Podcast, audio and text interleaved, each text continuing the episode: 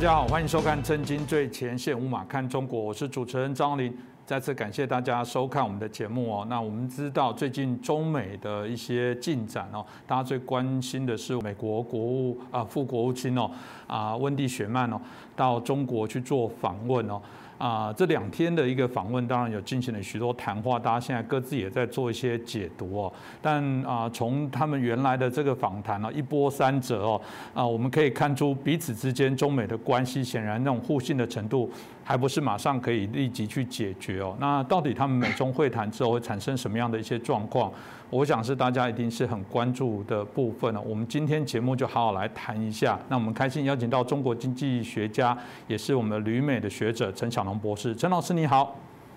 你好，观众朋友们大家好。是哦，老师，我想，呃，当然，大家谈到这次的会谈，有人是说，虽然一波三折，可是虽然这么说，一开始这个啊，副国卿原来他还没有啊，就说要到亚洲的访问行程里面，事实上本来没有包含中国，是突然哦，就是在七月二十五、二十六啊，安排了这个到中国去，当然见了外交部的啊副部长哦。啊，谢峰，然后也见了这个外交部的部长王毅哦。那彼此之间当然在见面之后都有一些谈论哦。这个部分当然我们都可以来聊。那当然我们就很好奇啊，这个一方面他没有到北京谈哦，拉到天津哦，所以这次有人称作天津会谈。大家就觉得这过程当中显然有许多值得玩味的一些事情哦。那陈老师您怎么看呢？呃，确实有很多值得玩味的事情，而且呢，现在的各国媒体对这件事。会谈的报道啊，挖的不够深，所以很多问题浮于浅表。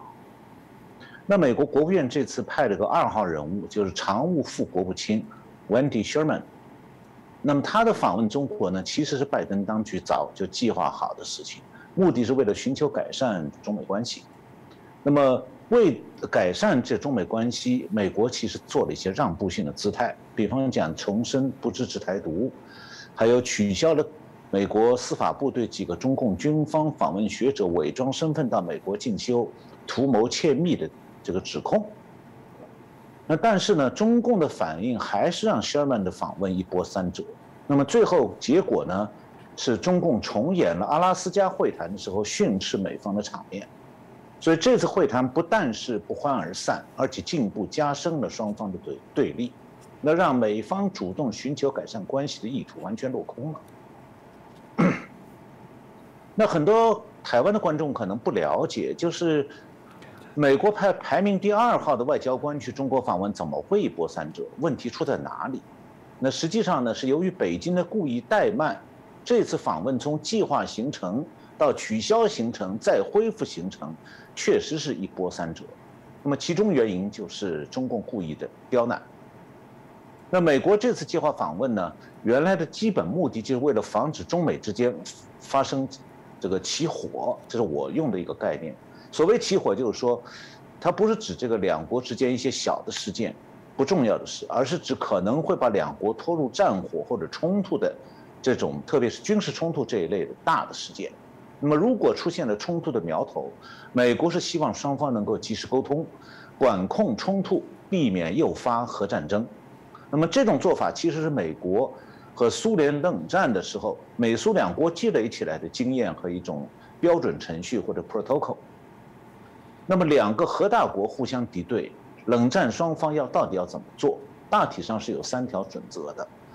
这是美苏两国在冷战中摸索出来的。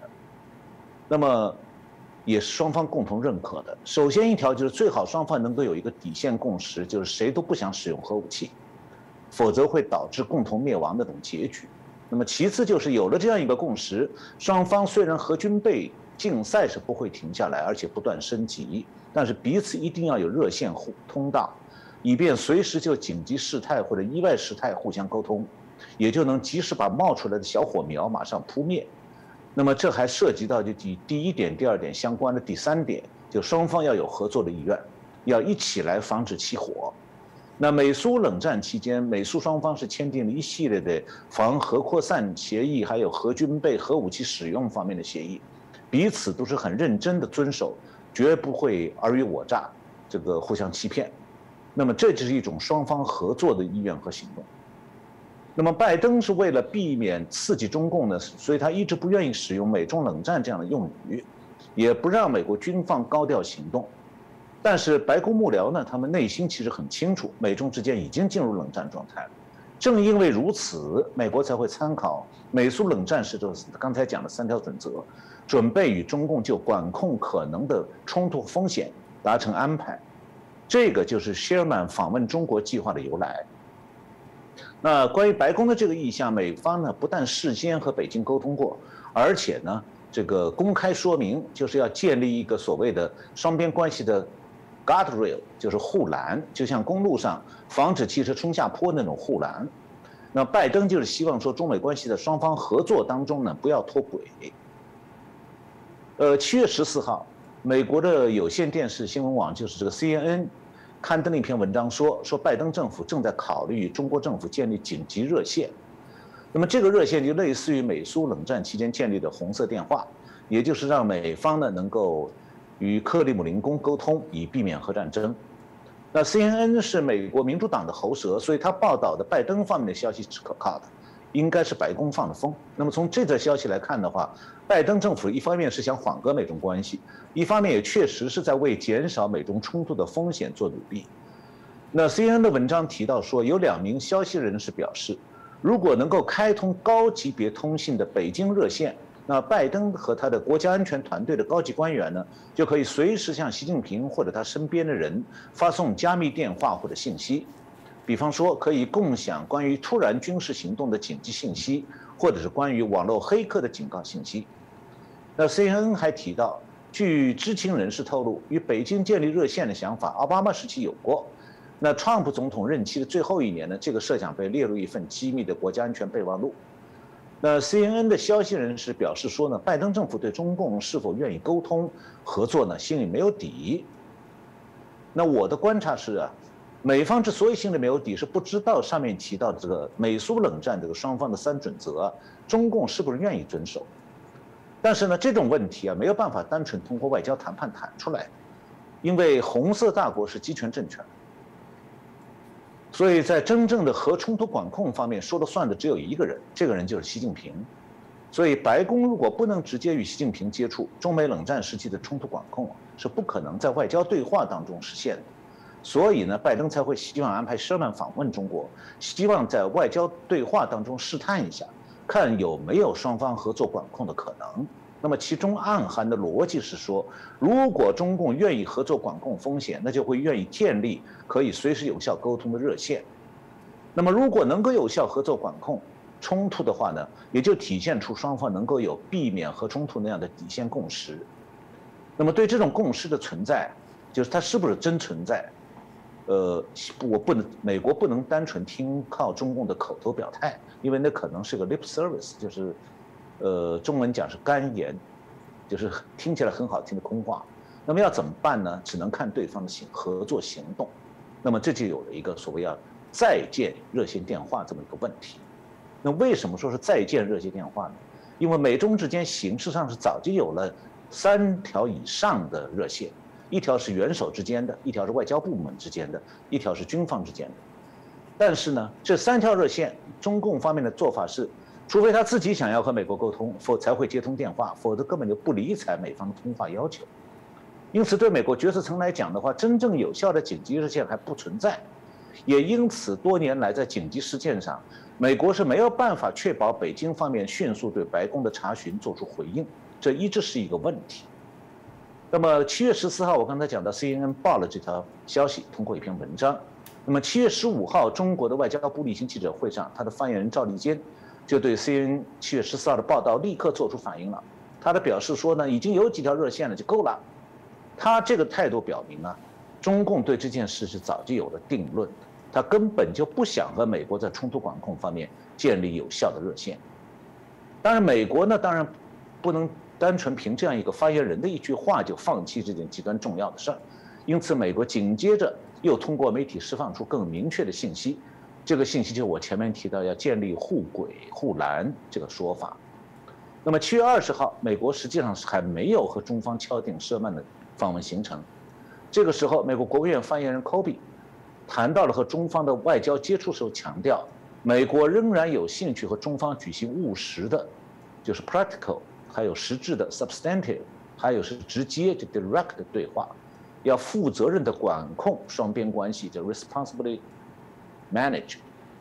那么七月二十一号是 Sherman 的访问行程在确认，然后确认之后，科比又强调了上面的刚才这个说法，并且提到。美国常务副国务卿 Sherman 将在即将进行的中国之行中向北京展示负责任和健康的竞争可以是什么样子。这当然意意思是当年美苏冷战那个样子。那么，而且是美国希望确保复杂而富有挑战性的两国关系存在护栏，以避免竞争演变为冲突。那美国派第二号的外交官去中国访问，为什么一波三折？是因为中共存心不想让施莱恩达成他的目的。上面讲到，美国是有兴趣和中方举行实质性、见直接的对话的。这什么意思呢？中国官媒其实回答的很清楚了，什么才是实质性和建设性对话。那么，按照美方的标准，就 Sherman 这次去要能见到中国的国务委员兼外交部长王毅。如果见不到王毅，就谈不上建设性和实质性。那中共有一个外宣官媒叫多维新闻，它有一篇文章，标题叫做“口吻转变，白宫要画中美激烈竞争的警戒线”。文章写得很清楚，我下面引用他的话。文章说什么才是实质性和建设性对话？按照美方的标准，就舍曼此行能够见到中国的国务院兼外长王毅，如果见不到王毅，就谈不上建设性和实质性。那么，为什么说中共是故意不让舍曼达成他访问目的呢？因为中共一开始就不想让舍曼和王毅见面，因此美国一方面继续和北京交涉，一方面准备让舍曼放弃这次行动访问。因为去见比较低阶的中共外交官，对要谈的这个这个冲突防控管控这件事儿完全没有用。那么然后中共是在舍曼已经到了日本还有其他亚洲国家访问的时候，才最后同意让王毅和舍曼见面。这样的话，舍曼最后。一刻是从蒙古去了北天津，那中共把见面地点选择天津呢，本身是一种政治考虑。首先，这种地点上降级的做法本身就是一种故意的怠慢。那中共借口说北京要防防疫，那天津就不需要防疫吗？所以这种说法纯属胡扯。那么其次，北京仍然在会谈接待层级上故意降低这个这个美这个美方外交官的层级。就是大家都知道过田忌赛马这个典故，就是中共用的是用下四对上四的做法，就是用低等的马去对和上等马比赛，所以他派了个中共外交部排名第五的副部长去冷落舍曼。那我们知道，美国国务卿在这个内阁的地位是远远高于中共外交部长在中共政府内的地位的，所以这种接待层级本身有一种羞辱的含义。就那刚刚陈老师所提到的人选的部分，显然是美中双方不断的角力所产生的结果。所以从如果从人的安排的部分哦，老师你怎么看待这个人？他们在这个啊这过程当中，不管是他们彼此有没有达到彼此期待的这些目的，或者这人选的安排里面有看到其中值得啊我们在细究的内容？嗯，对，我觉得确实是有的。那美国这次派出这个常务副国务卿 Wendy Sherman 呢？虽然他在美国政府官员里的系列行政序列里头啊，他不可和不可以和部长并列，但是呢，已经是美国外交官员当中啊，仅次于国务卿的最重要的外交官员了。因为美国的行政体制里头，行政官员当中，总统、副总统之下排名第三的就是国务卿。那么，如果按照中共的对应的这个行政官员序列，那么这三位对应的是中共的国家主席习近平、国家副主席和国务院总理。那么在这三位之下，中共的主管外交的国务委员王毅和美国的常务副国务卿 Wendy Sherman 正好是地位相当的。所以，如果按照外交对等的角度来看的话呢，出面接待 Sherman 和并且和他主谈的应该是王毅，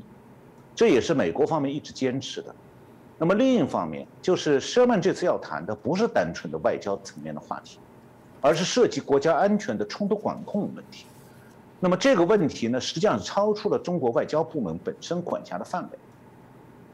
特别是话题中涉及到的管控军事层面事务这样的内容，而本来就不在中共外交部门管辖范围内。那么中共的体制里头，外交部门只是过问纯粹的外交事务，权限呢比美国国务院也小很多。中国的外交部长不但不能过问军事业务，也不能过问情报业务，所以他所了解的事情很有限。那么，尤其是一旦双方会谈内容超出了中国外交部长掌握的范围，比方讲，这个涉及到这个军事活动，或者是像这个，呃，刚刚才我前面提到的涉及到网络攻击这样的事情，那么中共的外交部长呢，只能向高层传话，他自己完全没有决策权，也不掌握信息资讯。那美国之所以坚持要希尔曼和王毅面谈，就是为了解到中共体制这个特点的，知道中共方面只有王娇和王毅啊，算是主管外交，又了解一些高更高层级事务的官员，其他的外交官、副部长什么都不了解。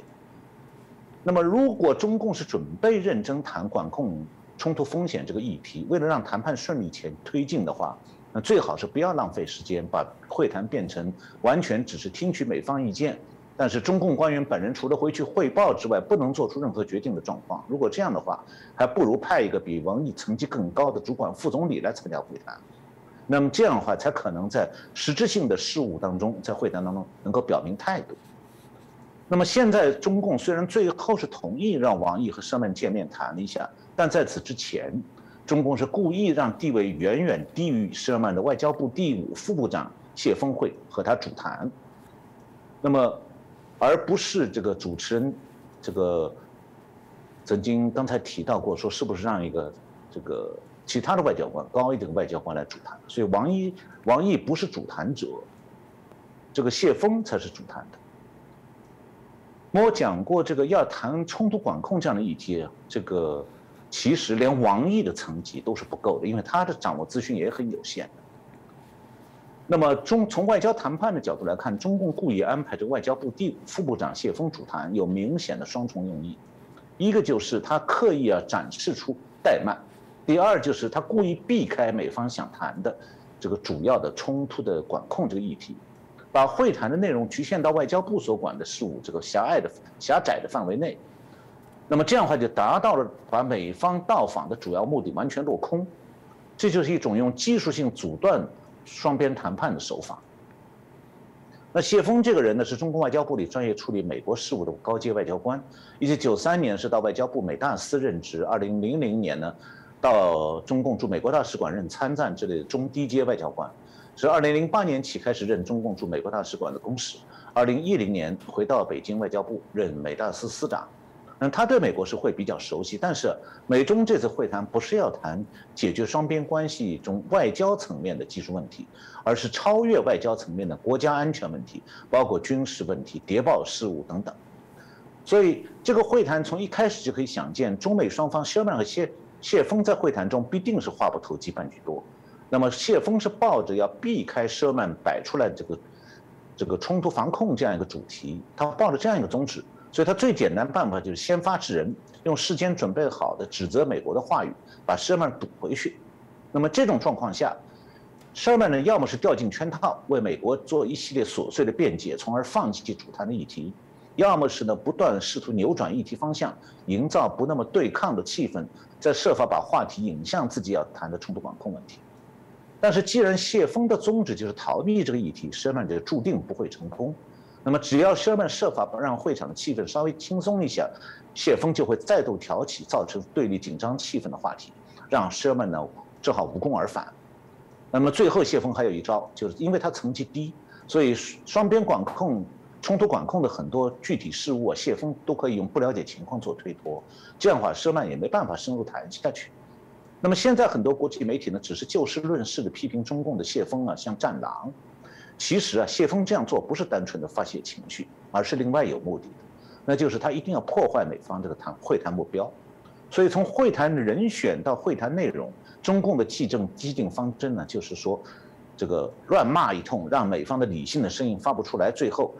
这个美国提出来这个冲突管控这个议题就不了了之，所以呃整体这样子看起来是不是真的？就我们刚刚提到了，在整个过程当中哦，我们看到王毅愿意见面，他那个转折到底在哪里？有发生了什么样事情吗？不然就刚老师所说的，干脆就叫谢峰从头见到尾，让他见不到任何人就好。他中间中国有什么考顾虑的考量，或者是又有什么目的呢？我下面给大家解释一下这个刚才主持人提出来这个问题。就中国似乎是最后愿意谈了，但是又故意把会谈搞得很糟糕。那么这次呢，就为什么会这样？这次会谈实际上，这个可以说是相当于上次美中阿拉斯加会谈的二点零版。那上次阿拉斯加会谈我们在以前节目里谈过的，双方吵得不亦乐乎，最后是不欢而散。那这次会谈似乎还是如此。那么和上一次会阿拉斯加会谈不同的地方在于说，中共呃相同的地方是说，中共还是高调批评美国绝不后退半寸，那么更不承认有任何错。但是呢，这两次阿拉斯加会谈和天津会谈也有一个不同的地方，不同地方在两点。第一点就是，美国拜登当局是相当看重这次会谈的，希望会谈能取得进展，为此还放了诱饵说，如果谈判顺利，可以为。这个拜登和习近平见面铺平道路，那么拜登的背后呢，实际上是站着一群商界学美国商界学界的这个拥抱熊猫派，还有一小群美国民主党的国会议员是亲共派，那么他们都希望拜登一举推翻川普总统的对中国的政策。那么这次和天津会谈和阿拉斯加会谈不同的第二点就是说，拜登为了这一次谈判顺利啊，希望中共能有这个。冲突管控的意愿呢，是特地让国务院把美方的这个要希望啊公开讲出来，就希望中美关系的双方合作过程当中不要脱轨，那等于是把美方的底牌事先亮给中国看。那客观的讲呢，拜登这个意图对双方是有利的，那当然前提是中共的思维和行为要比较理性才可以这样。但是我们看到，中共就是刻意的要避开这个议题，不给美方谈这个议题的机会。那么，为什么中共要这样做？在这里，我想这个稍微回顾一下美国在冷战当中的经历和历史。就是美苏冷战当中，美国打交道的对手也是个红色大国，是苏联。那当时苏联的角色，美国是比较熟悉的。就是苏联的外交路数是什么样，美国比较熟悉。那么我现在就把苏联当年的角色和中共今天在中美冷战当中扮演的角色做个对比，那么就可以看出来哪一种角色可以让双冷战双方啊能够进行比较认真的对话。那苏联在冷战当中与美国一直是有外交接触和谈判的，包括双方高层的交往。归纳起来呢，苏联角色有这样几个特点：第一点就是光明正大。对自己干过的事情不会耍赖，而是承认事实。第二点，苏联虽然是共产党政权，但是和西方国家有相同的价值观的最底线方面的认同，那就是不要核战争。虽然价这个意识形态上是互相不可能认同，但是他在不要核战争这一点上价值观是一致的。第三点，苏联虽然和美国摩擦不断，但苏联始终保持和美国合作的意愿。呃。第四点就是苏联的行为不偏激，基本上是遵守国际规则，还不至于公然否定国际法规。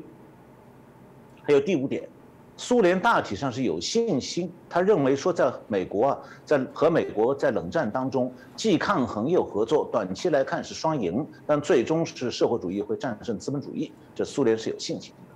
那么苏联在冷战当中这五个特点，中共是又是什么样的呢？就是在说，可以说中共在这五个方面基本上都是和苏联截然相反的，也可以说，中共的做法是红色大国当中最不上道的套路。那首先，中共从来都不敢光明正大，从来都否定自己干过的事情。比方讲，点燃中美冷战的几项军事威胁行动，我们以前的节目里介绍过，中共敢做却不敢承认是冷战行动，反过来倒打一耙，说美国才有冷战思维。那其次，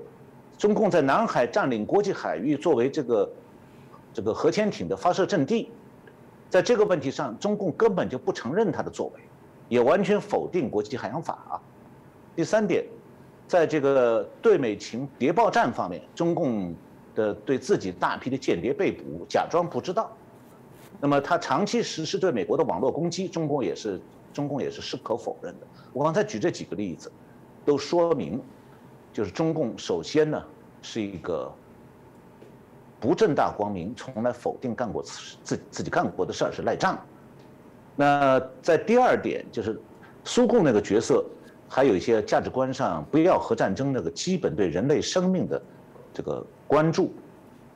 那么在这点上，中共是完全拒绝苏共那种尊重人类生命、防止核战争的价值观，而且是拒绝和美国就防止核扩散还有限制核武器数量做任何谈判。那背后的思维就是中共不想在核武器使用方面受到任何约束。换句话讲，中共其实是想用核武器杀人的，大量杀人的。在这方面。中共对让国人送死或者让外国民众死于战争，它是没有人任何人道底线。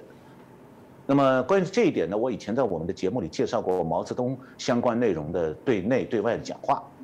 那么现在中共是完全继承了毛泽东那个核战争理念。那么第三，这个中共在合作方面，他只愿意在有利于自己的前提下对美国做些让步，但不会有诚心诚意的合作意愿。而且在表面上的所谓合作的背后，中共一定会做一系列破坏所谓的合作的这种小动作，那个才是他的本心。他从来不甘心让美国能够顺心，因此中美冷战当中，美国想谋求美苏冷战那种与苏联那样的战略合作，完全是缘木求鱼。那么第四点，苏联的行为是不偏激、遵守国际规则。那么中共正好相反，中共把国际规则看作是妨碍他在世界上称霸的障碍，把国际规则看成一块破抹布，随时可以扔掉。所以他根本不在乎其他怎么国家，呃，其他的国家怎么看待中共对待国际规则的态度。关于这一点，我们讲讲中共的历史上就可以知道，这个国民政府在抗战期间，当时共军的新四军在江苏的苏苏北占据着。他就和江苏的日军勾结，互相不攻击，而且还彼此大做生意，同时还偷袭处于抗日前线的国军，抢国军的枪械和地盘，完全不顾道义形象。那么后来，中共负责在这个上海和日本情报机构合作的这个叫潘汉年这个特工头子，后来在中共党内的内斗当中，被毛泽东给判了无期徒刑，就是把他永远关起来。为的是封嘴，那么这个传统一直延延续到现在，沿用到现在的对美国的策略当中，就是他完全没有任何这个信义可言，也完全不把任何规则放在眼里。那么第五就是苏联在冷战当中对美国是拒抗很有合作，愿意接受一种双赢格局。那中共其实没有苏联那种对社会主义制度的自信，因为中共上个世纪已经知道社会主义制度必败的。所以他们事实上早，我以前在节目里谈到过，早就在上个世纪末就抛弃了社会主义的经济方面的制度，实行了市场化改革。那么正因为如此，中共心里很清楚，如果是在公平的市场竞争还有国际规则的约束下，他的这个共产党的制度对经济社会发展的枷锁，呃，是必然会有这样。这个不利于它的发展，所以在这种状态下，中共要是只走国际上公认的正道，它绝对不会有出头天。那么对比这两个红色大国在冷战当中的行为模式、观念特点，我们可以看出来，对美国来说，中美冷战比美苏冷战难应付得多，因为对中共这个战略大敌呀，美国不但国内有卖国势力，而且政界还有很多看不透中共的政客。那么回到主持人讲问的问题，为什么中共在天津会谈当中会重演阿拉斯加会谈那个恶劣的模式？为什么中共就不愿意和美国携手合作？那么还有中共能有没有可能和美国携手合作？那么对这样的一种大的思考，需要一些比较深入一些分析中共的动机。那么刚刚我讲过，中共是用共产党专制之下的这种市场经济和世界上民主国家的自由经济在比拼。那中共的战略目标是想要崛起，成为世界上的霸权国家，但中共知道，靠正常的竞争，中共那个霸权梦永远实现不了。主要原因就是它的技术基础不但弱，而且受专制制度的压迫，它没有那些科研人员，没有思想自由、言论自由，只能是被官僚用经济利益和行政命令的鞭子驱使，那么资源也是被政府胡乱的支配。这样的话，它的技术研发永远只能在少数重点上有所突破。却永远不可能产生民主国家那种自由思维状态下蓬勃兴旺的科技进步。那么既然如此，中共知道他按照国际规则，这个走自由经市场经济的这种这个经济运作，它不可能这个崛起。那中共又不肯放弃霸权梦，那怎么办呢？他只能走连偷带抢歪道。而且他既怕美国不让他偷，更怕美国等西方国家看穿他的基本弱点，所以他对对美战略不可能是平等交往的，而是要在压制美国的状态下要掏空美国、削弱美国。所以呢，中共面对川普总统的反制，外交上处于下风，就点燃了中美冷战，想用军事威胁来逼美国让步。那么现在面对拜登，他一方面在冷战的军事层面加紧扩军备战。一方面又想在外交层面逼拜登让步，那在中共看来，只有美国让步了，他想在美国为所欲为、掏空美国、削弱美国这种战略意图才可能实现。所以在这种中共的思维里面，对他对美国从来只有敌我意识和正零和博弈的观念，对美国他就是想要弱你强我，所以中共所追求的从来不是中美双赢，和苏联完全不一样，而是一种永远的削弱美国的策略。那么在中共眼里头，凡是对敌人有利的，他绝不去做，绝不为之；那凡是对敌人有损的，他是绝不停手。那么这样你来理解中共的对美战略，美中阿拉斯加会谈会出现一点零版和二点零版，就几乎完全可以是在意料之中了。而且今后还会出三点零版、四点零版。那么要期待中美关系的和解改善的意愿呢？希望中共理性遵守这个国际规则的行为，这些期望啊，注定是要落空的。那当然了，不管美国的当局是主动看清楚这个道理，还是被动的在中美外交对话中明白这个道理，外交谈判呢，毕竟还是需要的，这个环节呢不能跳过去。但是和野心勃勃的中共谈判是不可能指望出现对民主国家有利的结果的。所以，哪怕明天早上拜登和习近平面对面谈，结果还是一样的。是，我觉得老师刚刚分析的部分，让我也不免突然想起哦，其实我们过去还有谈论过，习近平曾经对外交人员说：“哎，我们不要这个要改变我们外交模式哦，我们要可爱哦。”大家开玩笑说，战狼变喜羊羊了，就开始要变成这个让可信、可爱、可亲，让大家啊可以了解中国，不要有误解。哇，这次摆明了这样的一个阵仗。若听刚陈老师所分析，这个是这个是毫不。给面子哦，但我我很好奇啊，中共踩这么硬的底线之后，美国要怎么回应呢？刚才啊主这个主持人提这个提到了这个美国怎么回应？呃，我前面这个先介绍一下这个这次会谈呃情况。这个前面讲过，这次会谈呢分了两段，第一段是谢峰和谢尔曼谈，谈了四个小时，基本上是谢尔曼骂美国，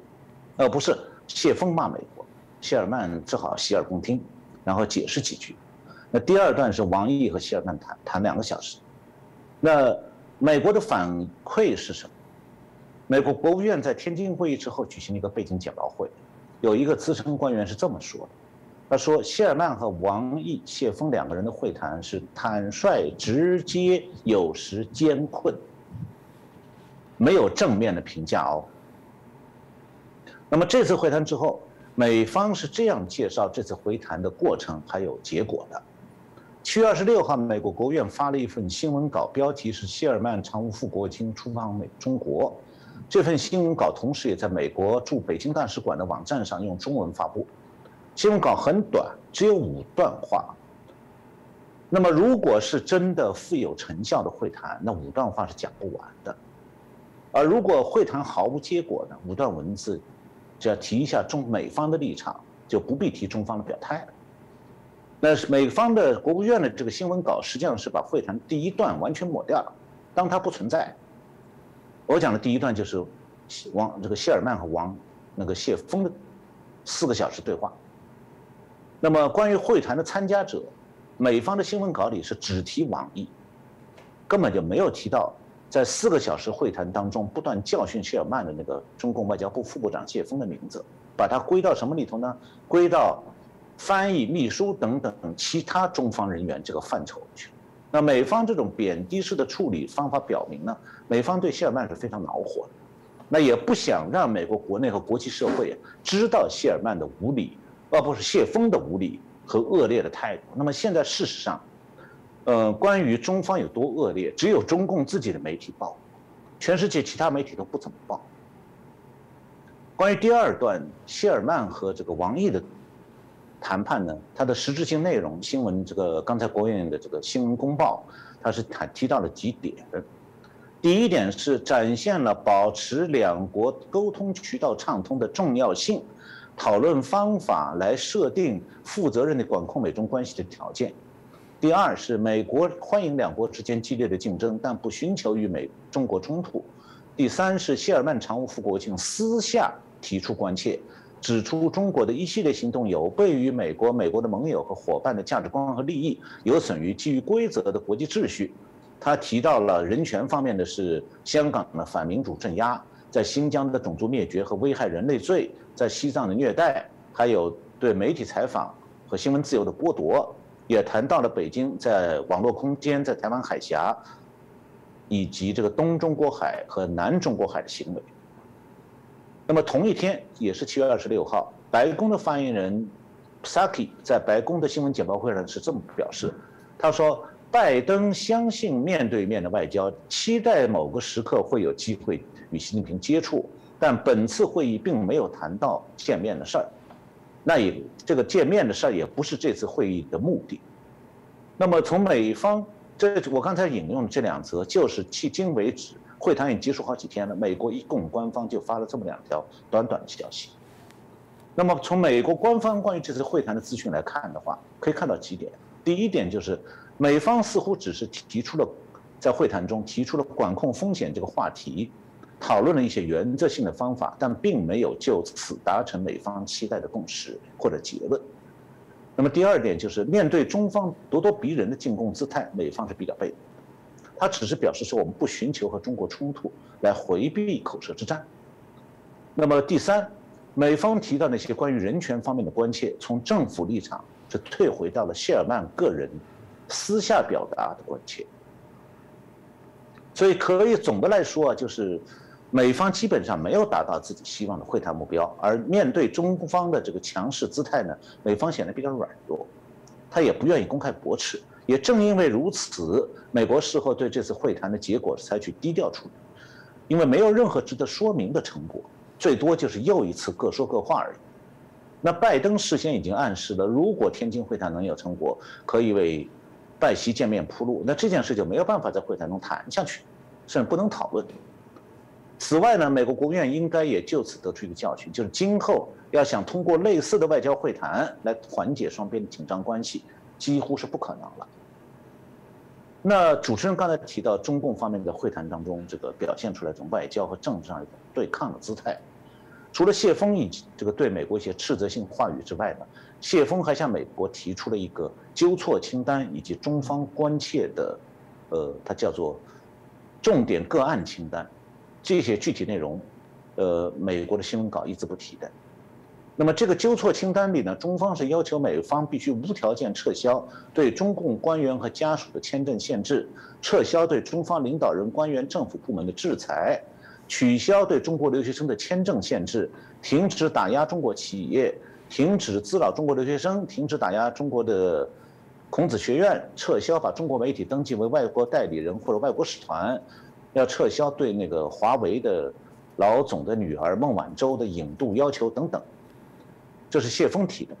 那么，中国国务委员兼外交部长王毅呢，接见就会见舍曼的时候，也向美方提了三条要求。这三条呢，可能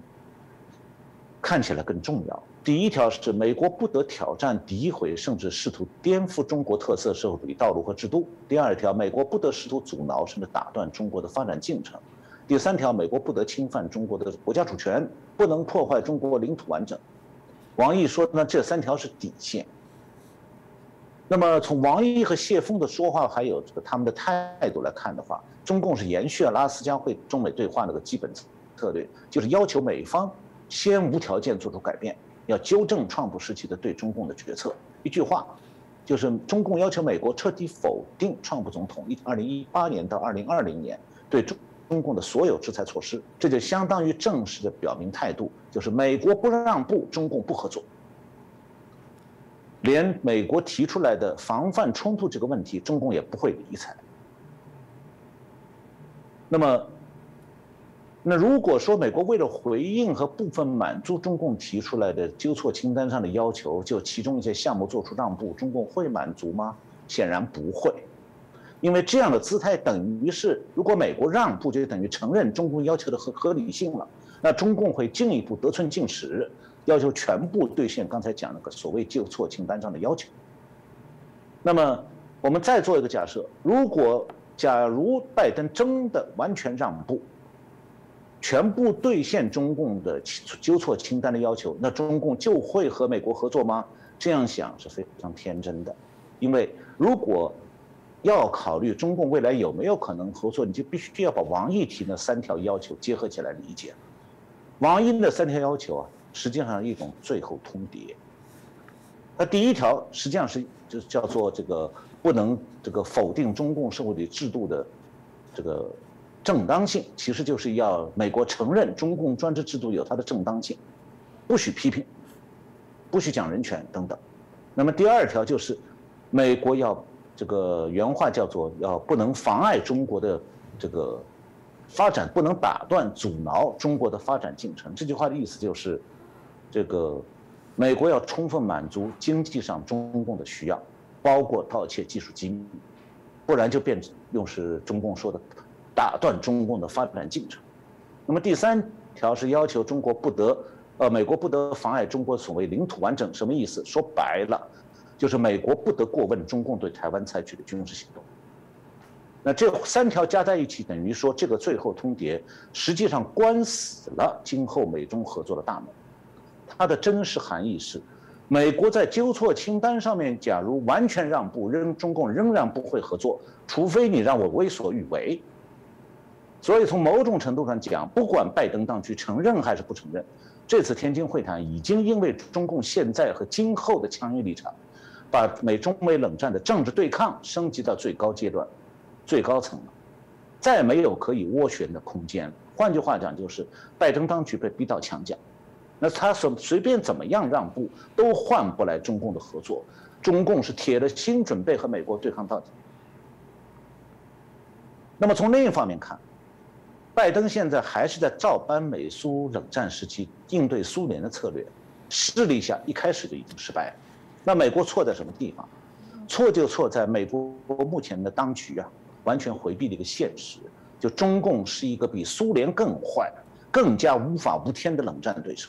那面对中共这样一个冷战对手，美国必须从头开始另外研究一套应对策略。同时，美王毅的那个所谓最后通牒三条。实际上也踩到了美国的立国红线，也关系到美国的国家安全和生死存亡。因为美国在价值观上没办法向共产主义的集权、共产党的集权主义妥协，那么在经济和技术发展方面，美国也不能坐视中共掏空美国的经济经济技术基础，让美国自取灭亡。那么在军事对抗方面，美国更不能够放弃第一岛链而陷入国防危局，那样的话就会让美。就美国处于中共水下发射这个核导弹的随时威胁而很难防御，这一点我们以前介绍过。那么同时，如果美国放弃第一岛链，日本和澳大利亚将沦陷给中共。总之，中美冷战对美国来讲是个事关国家前景的全新难题。那么对台湾来讲的话，中共当然现在是在离间美国和台湾的关系，希望动摇台湾的自卫意志。这就是中共外宣官媒最近还在讲的。叫做寄希望于台湾，他的意思就是期待这个台湾的红色代理势力帮他不战而胜，不战而屈人之兵。那面对中共的威胁，美国现在已经没有其他选择，只能对抗到底。台湾其实也是如此。